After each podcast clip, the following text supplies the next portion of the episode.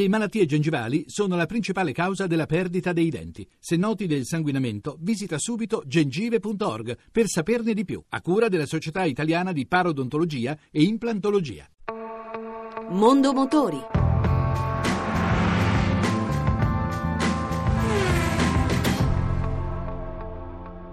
Dall'8 al 12 giugno Torino ospiterà il Salone dell'Auto Parco Valentino, uno degli appuntamenti italiani più importanti del settore. Andrea Levi, presidente del Salone, al microfono di Giovanni Sperandeo. Sarà un'edizione molto più ricca perché abbiamo 40 case automobilistiche che partecipano e non succedeva da, da diversi anni, entrata gratuita e orario prolungato fino alle 24.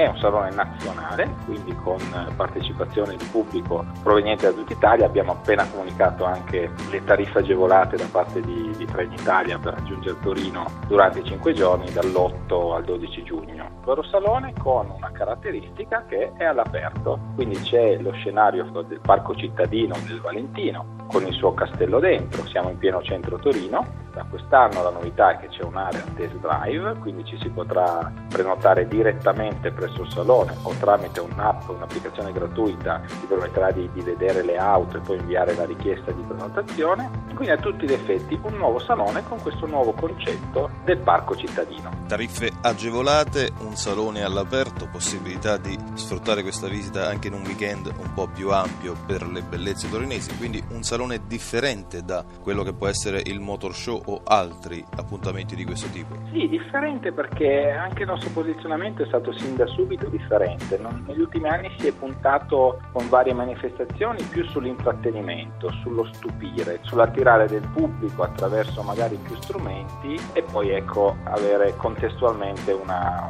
posizione di auto. Validità dei segnali stradali. Per rispettarli non c'è bisogno dell'ordinanza posta sul retro del cartello. Così ha deciso la Corte di Cassazione, confermando dei precedenti orientamenti ed eliminando un motivo di ricorso per le multe.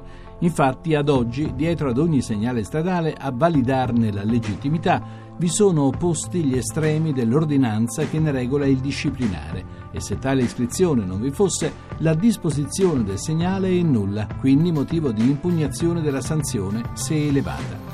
La Suprema Corte però nella sentenza 7709 del 2016 ha espressamente pronunciato che in tema di segnaletica stradale la mancata indicazione sul retro del segnale degli estremi dell'ordinanza di apposizione, come invece imposto dall'articolo 77 del regolamento di esecuzione del codice della strada, non determina la illegittimità del segnale e quindi non esime l'utente dall'obbligo di rispettarne la prescrizione, con conseguenza che detta omissione non comporta l'illegittimità del verbale di contestazione dell'infrazione. Ed anche per questa sera abbiamo concluso. Se volete riascoltare questa o le altre puntate potete farlo al sito radio1.rai.it.